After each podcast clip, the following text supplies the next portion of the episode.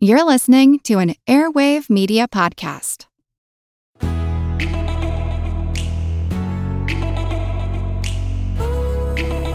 Growing wealth while supporting your family isn't easy, but with a well crafted plan, you can take on anything. Visit planefe.com slash hermoney to schedule a free appointment with an advisor today.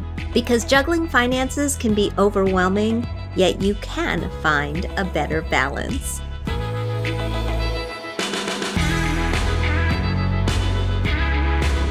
Hey, everybody, I'm Jean Chatzky. Thanks so much for joining us today for a very special Her Money episode. This month, I honestly cannot believe I am saying this, but this month we are celebrating 10 million downloads of the Her Money podcast. Actually, if I'm being honest, we've already blown through that 10 million mark. So many of you have been listening lately that we reached this milestone sooner than we thought. And we couldn't be more grateful to all of you for tuning in every single week. Earlier this year, we hit our 300th episode. For that, we celebrated with a special mailbag edition of the show, which I hope you'll go back and listen to if you didn't already. And for this episode, we're going to give you more of those mailbag questions that you've been asking for. But we're also going to talk about this special journey that we've all been on together since 2016. I know some of you have been with us since the very beginning. We see you, we appreciate you so much. Her money would not be where it is today without you. And we also wouldn't be where we are today if it weren't for the amazing women I had on my team from the very beginning, namely Beth O'Connell and Kelly Hultgren. They launched the Her Money podcast with me in 2016. Kathryn Tuggle launched hermoney.com with me in 2018. Fast forward to 2022. Now we not only have the podcast and the website, we've got our private Facebook group. I know I see a lot of you in there. Our e learning programs, Finance Fix for people who are looking to get their spending and saving in line, investing fix for those of you who are looking to up your investing game, our free weekly newsletters, our Her Money happy hours, the Her Money Council, and our first Her Money book, How to Money. Wow. And woo, right? Like that is just a lot. And so I knew I wanted to bring all of these amazing women together to celebrate this important 10 million milestone with me. So a big welcome to Beth and Kelly and Kathryn. Hi, guys. Hey, Jean. Hello. Hello, hello. Beth, let me start with you. So just for background, for those of you who were not with us at the very beginning, Beth O'Connell was Her Money's original producer. She was one of the first female executive producers at NBC News. She helped lead the Today Show to number one in rating success. She's got multiple Emmys. She also launched NBC Mobile, which was the first streaming and downloadable news for cell phones, served as interim president of MSNBC and went on to transform global financial wealth management content creation as editor in chief at UBS. Earlier this year, her essay was published in the book The Epic Mentor Guide Insider Advice for Girls Eyeing the Workforce from 180 boss women who know. Beth, it's so great to see you. I'm so happy you're here. And so impressed with everything that has been going on in your life. First of all, thank you so much for getting us off the ground and for coming back today. Uh, Jean, you know, uh, first I have to say I've got Lady Gaga going through my head 10 million reasons, right? Yeah. Um, for all of these amazing listeners and shows and episodes.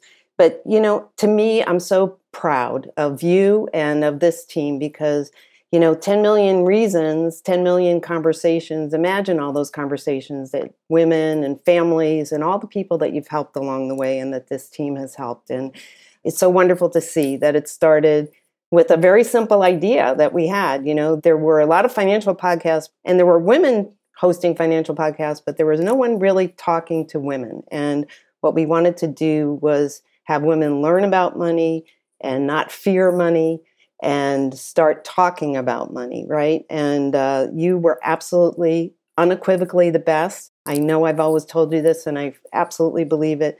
You have an amazing gift to take the very complicated and make it so accessible to everyone. So I say congratulations to everybody. Well, thank you so much. Tell us what you're doing now. I know you've not only contributed an essay to the Epic Mentor Guide, but you're involved in the organization behind it. Yes, you know, it's a wonderful thing. You know, as we like to talk about life events here on Her Money, I got married for the first time when we were working together and went on to UBS. And I loved working on the women's segment research and uh, doing a social media campaign that I coined called Own Your Worth. Own it. We say we like to own it, but what you own and your self worth, as well as the worth and the assets and money that you might have. And while I was at UBS, we took that research to Women in the World, Tina Brown's summit. And I met Alana Rea at the summit. And Etra Girls is an amazing organization. I've, it's been my passion project for a number of years now. And Alana started the organization for young women and girls, seeing that she got me with two statistics young women and girls between the ages of 9 and 13 lose 30% of their self confidence still. And at the age of 14, they tend to have already dropped out of sports twice as often as the boys do.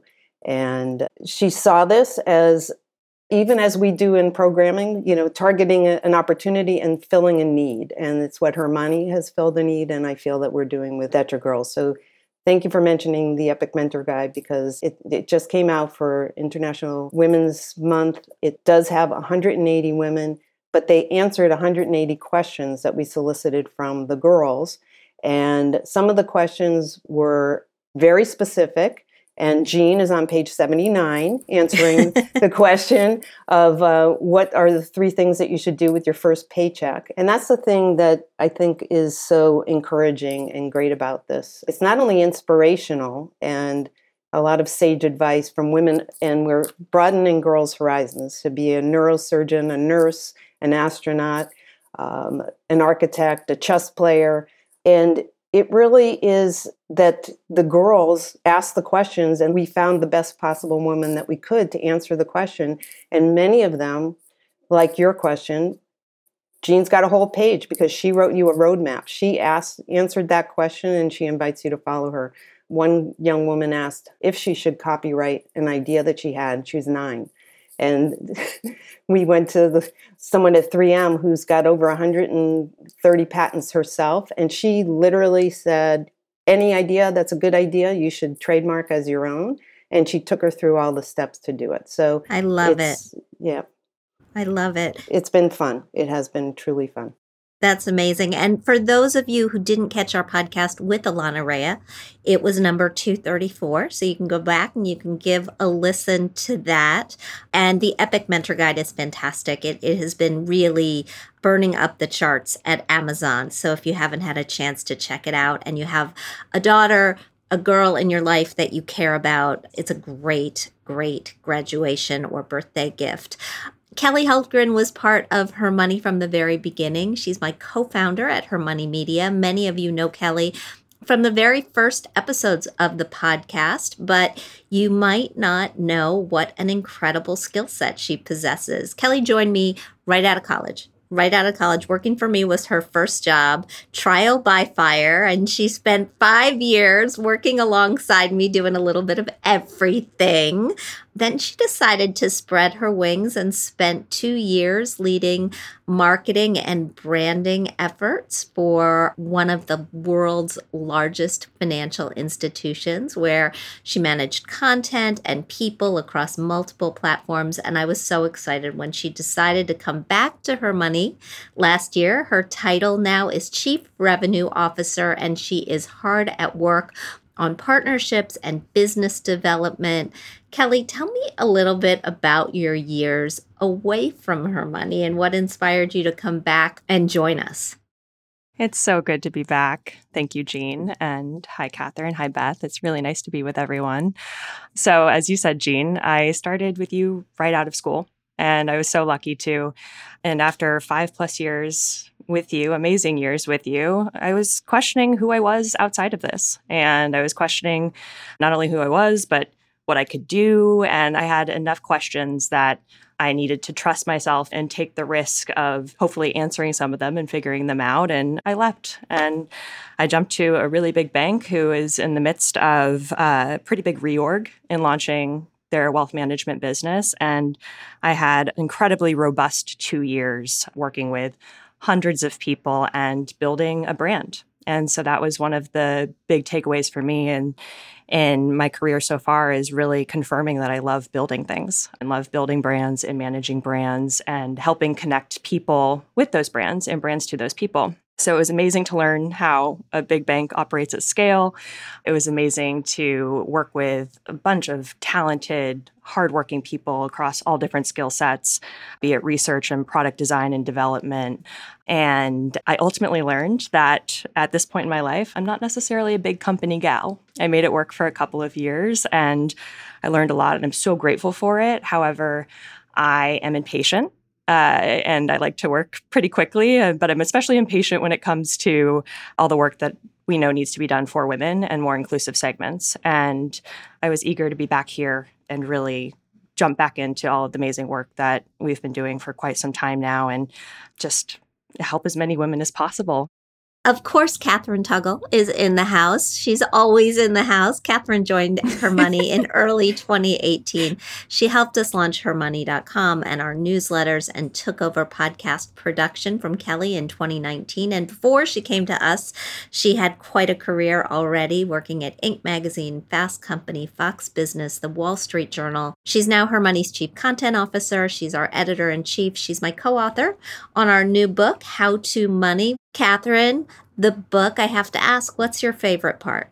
Oh, that's such a good question. I really love our emphasis on future you, where we have tried to frame planning for the future for the young girls who will be reading this book in terms of yourself in the future and how happy you will be 10 years down the road, 20 years down the road, 50 years down the road when you see that you've saved. Because I think so many of us grow up with saving and investing as this abstract concept. And why would I want to save my money when I can enjoy spending it now? So I really love our approach to that and, and talking about future you, that this is this is your money. This is your money that you are going to enjoy and that you are going to use, but it's just future you. It's not the you right now. And to me, that really resonated. And I'm hoping that that resonates with the generation who's coming up now. Yeah, I love this book. I'm so excited about it. And for those people who are listening, you can pre order it. We would love it if you would pre order it. In fact, we would be so grateful if you pre ordered it. It is great for any young woman who is graduating college, graduating high school, having a birthday, getting started in her first job. It's a pretty breezy read, I think, when it comes to a topic like finance, Kathryn. That is to your credit and to the credit of the whole Her Money team who worked on this book. And with that in mind, and with all of you in mind, we're going to talk today about career growth, about work life questions. All of these questions came from our Her Money Council. Our Her Money Council is, well, Kelly, tell us, you run the Her Money Council. Tell us a little bit more about who should be on that. Uh, as many women as possible.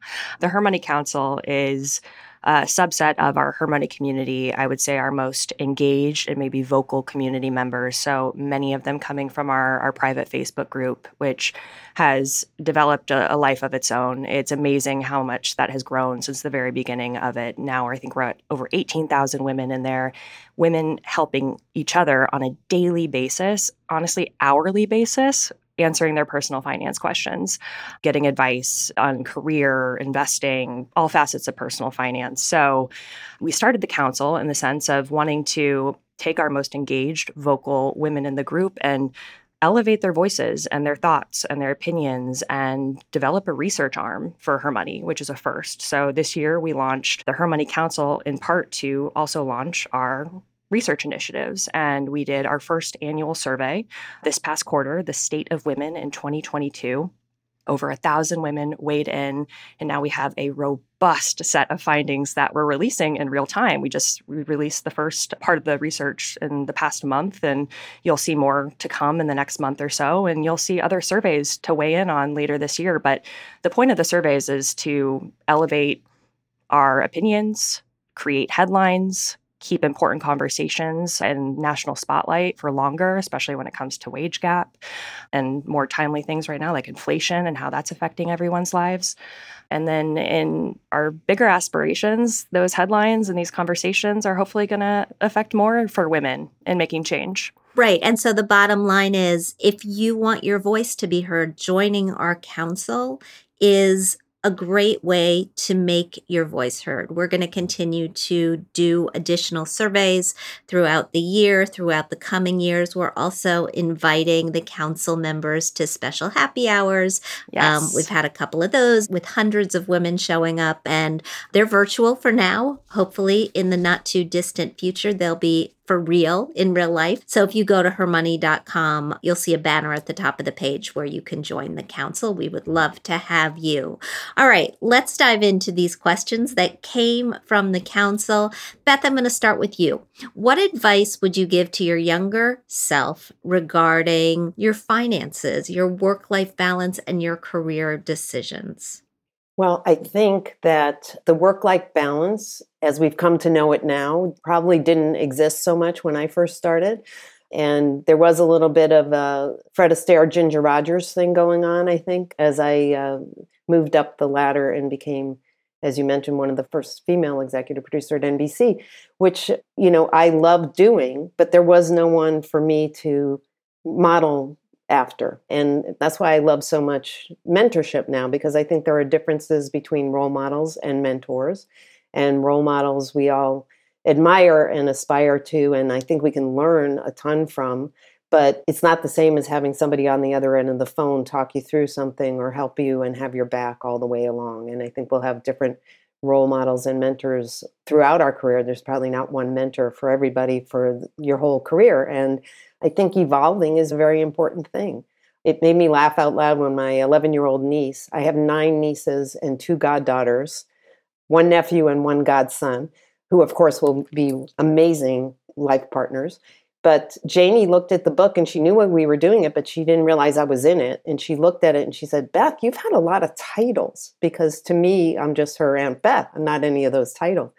And I like to think for young women now, you know, we're all perfectionists. I bet we can say that here, that you don't have to pick that perfect thing. It's why I love hearing what you just did, Kelly. As I said to Janie, I'm not a lot of titles, I'm a lot of things. And we all are a lot of things as we go along the way. And you shouldn't be afraid to come up with the one perfect thing because you may think you want to do something. And once you get in there, you may actually, that may not be what lights you up. So be in touch with what lights you up and what inspires you and what you have a passion for. And that's going to change and evolve throughout the way. And find people who can help guide you and answer your questions because I think sometimes as women, we think we need to know all the answers. And as good journalists, as we all are, I think experts have better answers than we do. We just need to ask the right questions. I love that. And I love the notion that you're a lot of things. And when you jump from career to career, sometimes, or job to job, right? It doesn't all have to be a career switch. Sometimes you're just allowing a different portion of you, one of your other things, to jump to the head of the line. So I love that. Kathryn, same question, but about money. What would you tell your younger self about money? So I actually have a follow up question to that one, if we could start there. Um, I'm curious what happens if what lights you up doesn't earn a lot of money. What if what lights you up is a very low paying profession? And I would love to hear you answer that, Jean. Well, I think we've all gotten very used to the notion of a side hustle, and it's become a kind of acceptable way to supplement your income. At the same time, this thought of passive income, of investing in rental properties, for example, that can continue to pay off years and years down the road, as well as so many other ways to grow your passive income stream has sort of come into the fore. And so I don't think it's totally necessary anymore that what lights you up is the same thing that pays you a living wage. It's nice if it does, but as long as you're willing to do a number of different things, you can swing it. And maybe, like I did through my career, you'll find that the thing that does light you up will eventually pay you more right? So when I started out, I was told this story many times, but when I started as an editorial assistant, I made $11,000 a year and I had a side hustle, early side hustle, 1987 side hustle, right? I taught SATs and SATs, teaching and tutoring SATs paid me $20 an hour, which was so much more than I was earning in my day job. But it enabled me to keep my day job and to live, you know, not lavishly, certainly, but pay my rent and do the things that I wanted to do. And eventually, it took years, years supplemented by freelance writing and other side gigs. It took years for my day job, my passion job, to actually pay enough. But it eventually did. And so I think as long as you're willing to get scrappy, you can make it work you just were making me smile because my very first job, if we're not including my paper route that Kathy and I, my sister and I had when we were little, was a weekend assignment editor at WBZ in Boston while I was still in school, my senior year. And it was $11,000 a year I made. But I did get overtime and I was there from six in the morning till midnight. And I got my paycheck and I said to my dad, I'm going to buy some skis because I had never had my own skis. And he said, One of my best life lessons that's fine, Beth. You can do that. Congratulations. But never live on your overtime. Only live on that base salary. And I've always thought of that. Live within your means, essentially, is what he was saying. I will just add one other thing, too, because I think that when we're talking about what lights you up, I think that life does take on a life of its own. When you have a career, it takes on a life of its own and it's yours but things just keep coming up and sometimes you'll just accept that next thing.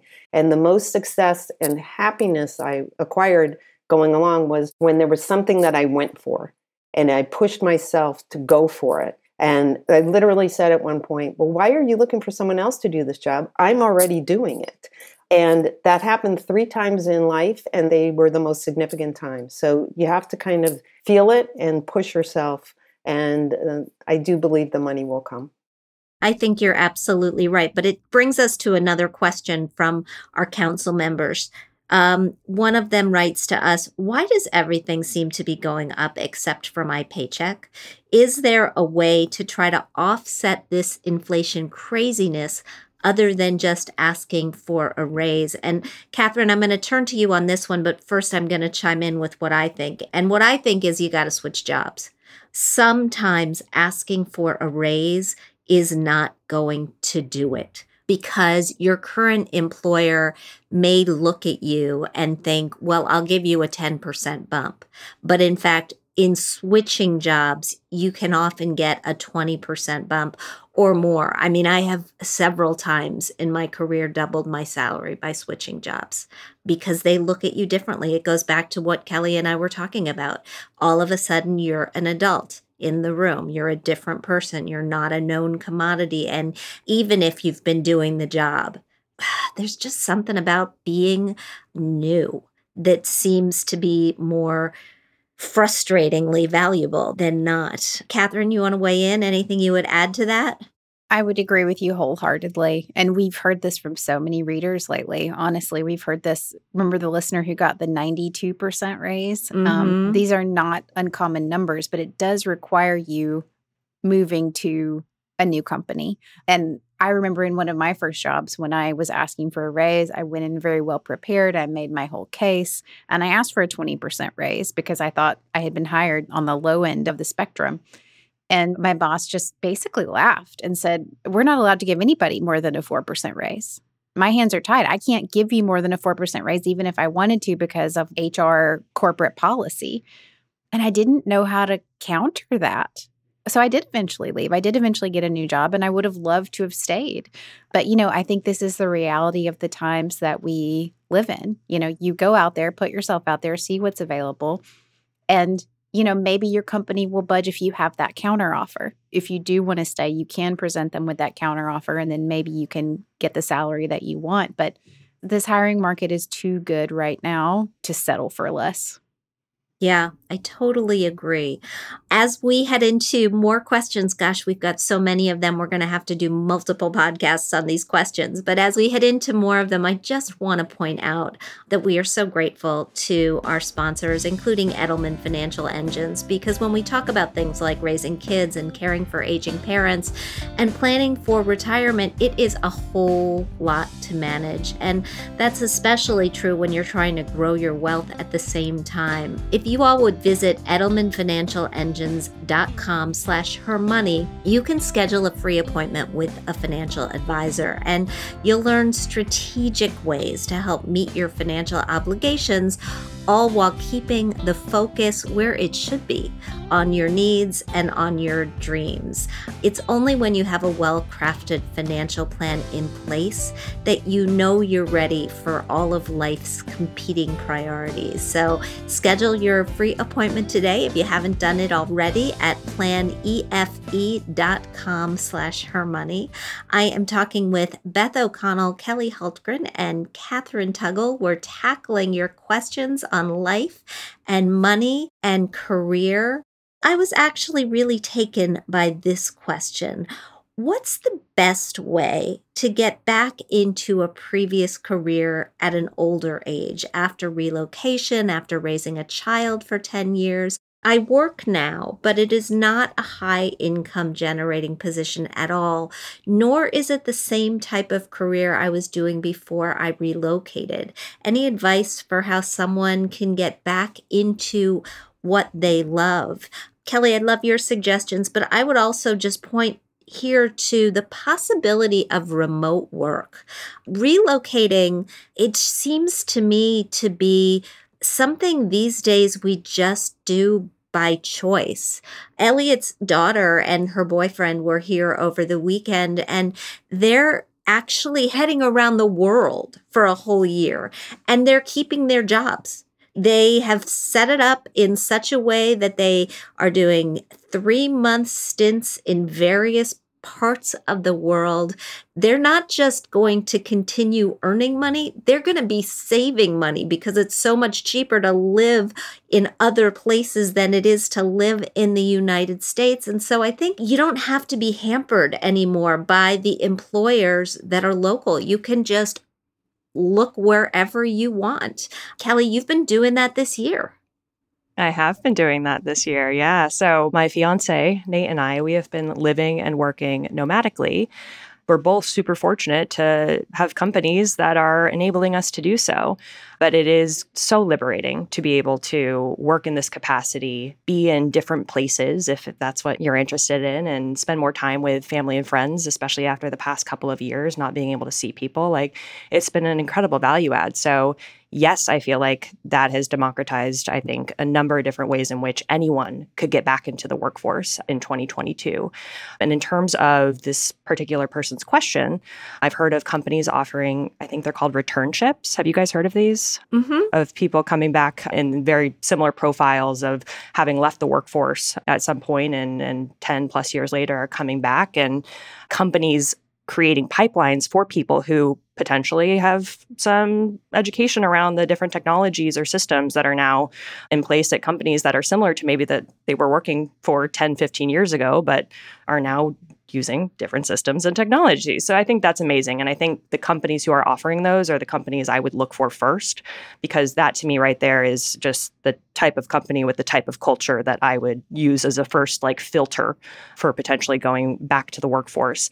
And then in talking with some of the women in our community who are in the same boat right now, I'm loving the conversations around them leading with what they have done and what they're good at, and not necessarily letting maybe the job description that doesn't fit exactly what they did before stop them from having the conversation. And that's easier said than done. But we know with women in general that women are less likely to apply for a job unless they fit what 80 to 90% of the criteria, whereas men, I think it's much lower percentage. And I, I don't have the numbers off the top of my head, but yeah, 60. But the, the point being is like, don't let that stop you. Like, lean into like what you know you're good at and cultivate your story understand what you're good at and figure out your story and help contextualize it for that employer. But again, it's also on the employer to meet you halfway and it needs to be good for both parties. So I hope that employers who are having the conversations with you or having these returnships are like already operating from that mindset.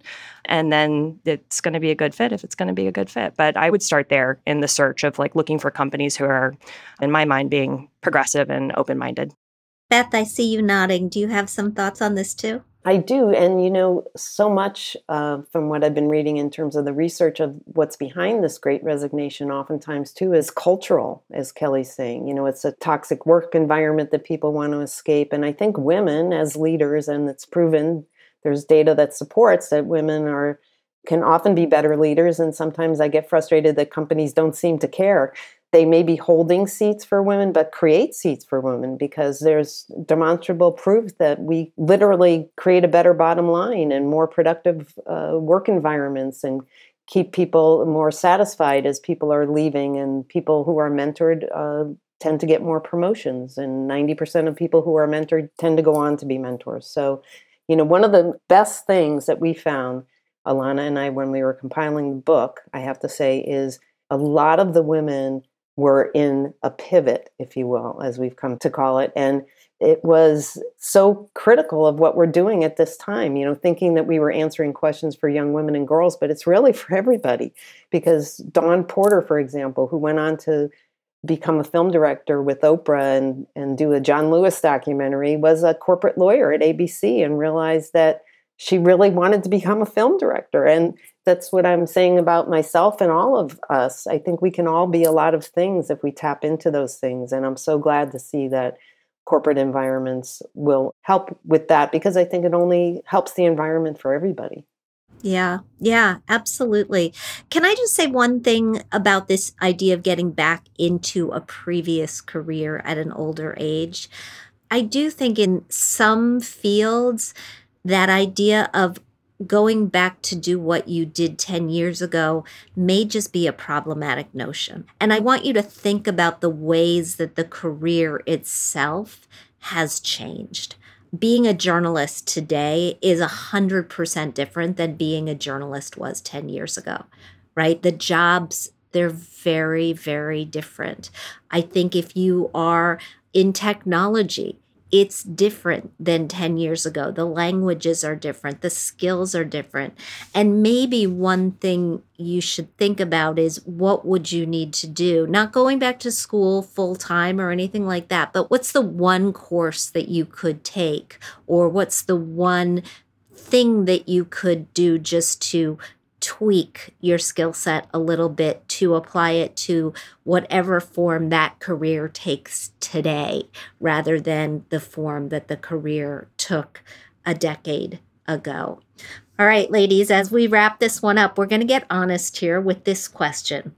Let's get some real numbers from the Her Money team. How much did they have saved and where 401k, etc. at each age milestone 20, 30, 40, etc. And I think guys, this is a really important question to answer because I think it's important for everybody who's listening to know that you can A, come from behind and still do it but B, it's not a smooth trajectory and we are still learning. We don't always do everything right. And so for me, I had no savings in my 20s. In fact, I've talked about the fact that I botched my first attempt at a 401k. I didn't understand what it was. I had that job at Working Woman. When I left the job, I think I signed some papers and got a check in the mail, on which I owed taxes, which I did not know at the time, but I did owe taxes eventually. I just went shopping. I think I bought some clothes for my next job. I was very excited about that check. But had I left it in the 401k, it would have been worth a lot of money down the road. In my 30s, I finally started to earn some money and uh, was a regular contributor to my 401k. I took a big step back in my 40s when I got divorced, but it was a chunk of preferred stock that I had been granted to go to Money Magazine that actually enabled me to put a down payment on a house that I bought when I got divorced. And then I started saving like a crazy person.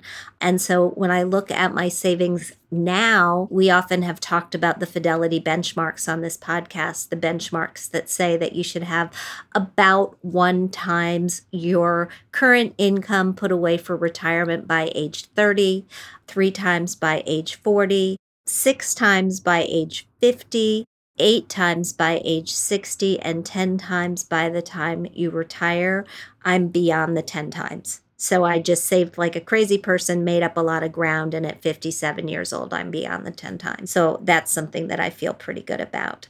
Kathryn, you're up.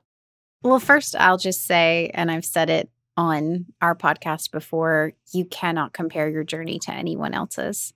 I did not enter into homeownership until I was in my late 30s because I live in Manhattan. And all of my contemporaries, all of my best friends from high school and college who live in Alabama and Mississippi, they were able to buy a home in their 20s.